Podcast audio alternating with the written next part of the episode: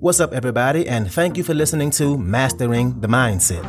My name is Darius Dotch, and I'm an actor, hip hop artist, and fitness and life coach. And I'm here to personally help you train and improve your mindset so that you can one, become the best version of yourself mentally, and two, gain focus and motivation to be able to take action and achieve the success in life that you want and deserve. Before we get started, please like and subscribe to my channel. And at the end of this episode, if you liked it, please share it with a friend or loved one or someone who would benefit from hearing this message. I'm so glad you're here and I'm ready to go on this journey with you. And that journey begins now.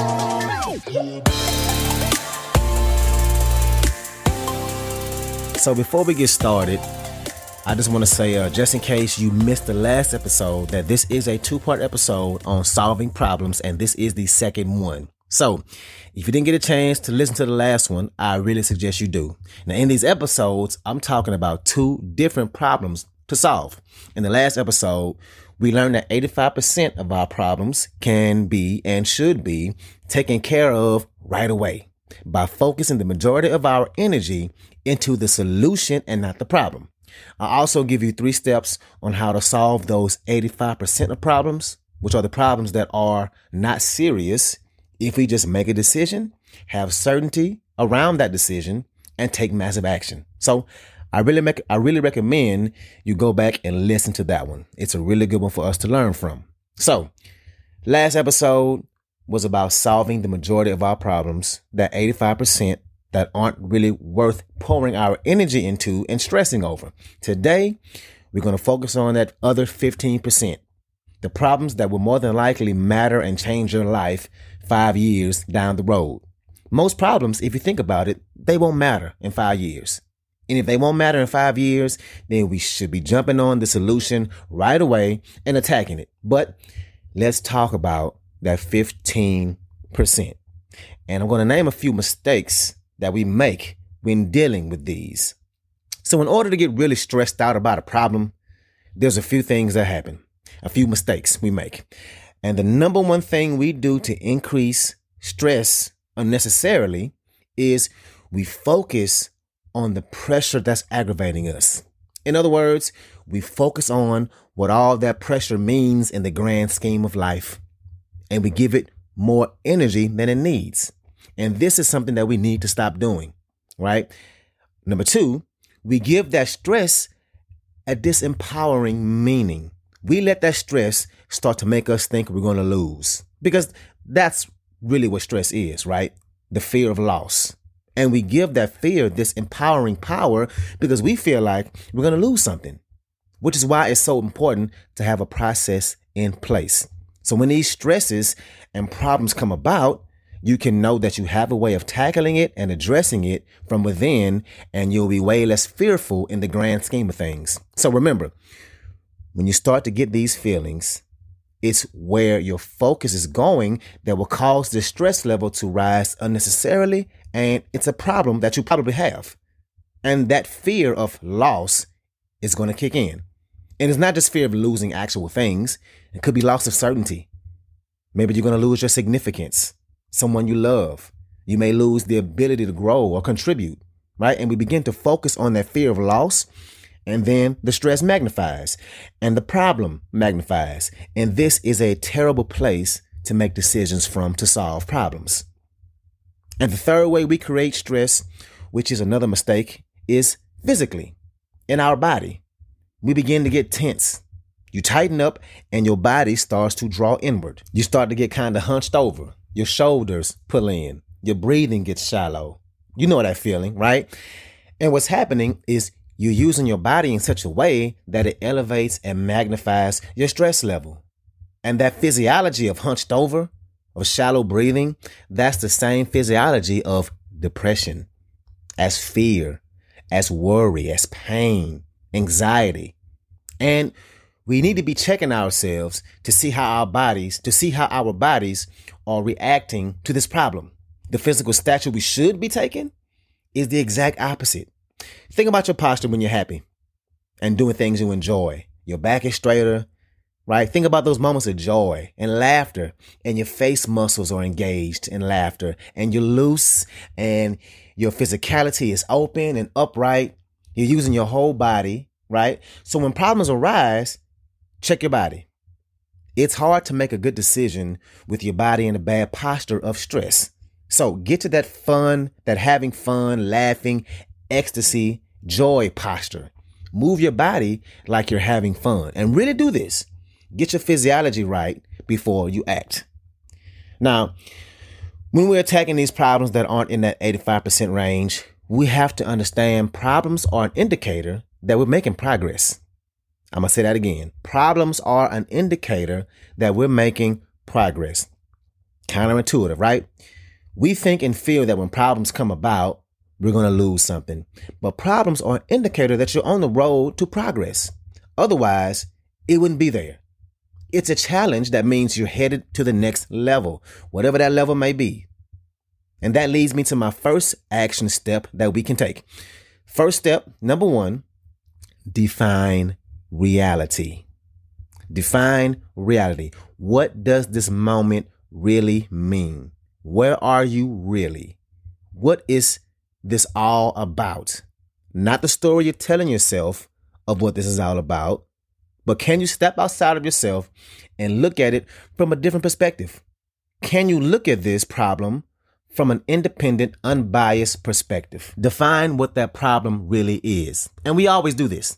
We tell ourselves what the problem is, and it's always a familiar story to us. We say stuff like, here we go again. This thing always happens to me. I can't ever do this right. I'm going to lose that. People always do this to me. And what we do way too early in this situation is we assign blame. And blame should never be decided during the problem solving process. That is something that needs to be assigned afterwards, after you're done solving the problem, post mortem. What's up, what's up, what's up? I want to take a quick moment to say thank you so much for listening to this episode and to also let you know that this podcast is 100% donation driven, which means it's completely funded by you, the listener. So, if you like the content I have to offer, I would love it if you can make a donation and you get to pick the amount. I left links in the description of the video as well as my homepage.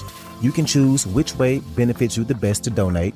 And if you need more options, please feel free to email me at dariusdotch at gmail.com. That's D A R I U S D O T C H at gmail.com. Again, thank you so much for being here and let's get back to it. When we make that mistake, it depletes our energy and it takes focus from us and takes us away from the solution. It won't solve the problem, but magnify it. So again, don't assign blame to the problem until after it is solved. And like I said in the last episode, uh, this is a time for laser focus, for maximum clarity, because during this during this time, those distractions, those things that we tell ourselves, those stresses that pull our energy and focus will only make it harder to get the problem solved. So, if you're coming at it with laser focus, only focusing on solving the problem and taking that action and not who's to blame, not what you're afraid to lose, then you'll have way more success at solving it. Number two, action step or step number two, you have to get a clear vision on what it is you want. What do you want specifically to be happening differently, differently right now? It can't be a general thing. It can't be that you want this to be over or to eliminate the problem. You can't eliminate the problem without replacing it with something that is exactly what you want. So ask yourself that. What is it exactly that I want? Because you can't move towards it and work with laser focus towards solving it if you don't know exactly what it is. And again, this is only for that 15% of problems, not the 85. The 85 shouldn't take this much thought. So get clear. And that leads to the third step, which is get resourceful. Who are the people that can help you? The places, the things. Who is it that you can collaborate with? The resources available to you. Who can I talk to that can help me who solve the problem similar to this. The more you begin to realize that you have all these resources, the more your anxiety levels begin to go down. Most of the times, we get the opposite way, right? I'm damn sure guilty of that. We feel like nobody can help. That it's going to be a bad situation no matter what, so we don't reach out. We don't look for resources to help. But if we just step back, we'll see that we actually have a lot of resources around us. The fourth action step to take is ask yourself, what can I learn from this? What is the learning experience? Because if you look at it this way, that you're learning as you go, this problem is less likely to repeat itself in our lives. Because let's face it, we'll never be able to prevent problems in our lives. Mistakes will happen. Challenges and problems will come up. There's nothing wrong with that. But there's a problem when we see a pattern and we keep coming up against these same types of problems. So, what can I learn from this? And now you're leveraging this problem to help you grow. Not only are you solving the problem, but you're putting it behind you. You're using it, you're using this challenge to move in front of this problem, not just to get past it. And let me say that again. Use the challenge to get in front of the problem, not just to get past it. So ask yourself, what is great about this problem? And I know that's a hard question to ask yourself during a problem, but this will change the meaning of it for you and put you in the empowering state, not the disempowering state. It helps you take the right meaning from it and be in the right mental state. And really, a lot of these concepts and action steps and ways to look at problems, they reinforce each other. Understanding what the problem really means can help you to be really certain of your decision on how to solve it. The more you understand that by you solving these problems, it means you're making progress, the more likely you'll be ready to just go ahead and take action because you understand that, hey, once I get past this, that means that I got that much further. So step outside yourself. Look at the problem from an unbiased lens, not the lens that you've been telling yourself for years. Figure out exactly what it is that you want from solving this problem and use it to replace the problem. So I really enjoyed this. This was my first two part episode. It was a lot of information, and I felt like I needed to break it down into two certain parts for two separate parts for us. So, again, like I'm always saying, I'm using these things I talk about with y'all, and I really hope that you are too. I'm definitely seeing some positive changes in my life, and I'm excited to see how far we can go with that. We can go with it, and I want that for you too. So that's what I got for you today. If you like this episode, please share it with somebody, somebody that can benefit from this, somebody who is a friend or a family member, somebody who has goals and is trying to improve their lives. So thank you again, and let's get it in.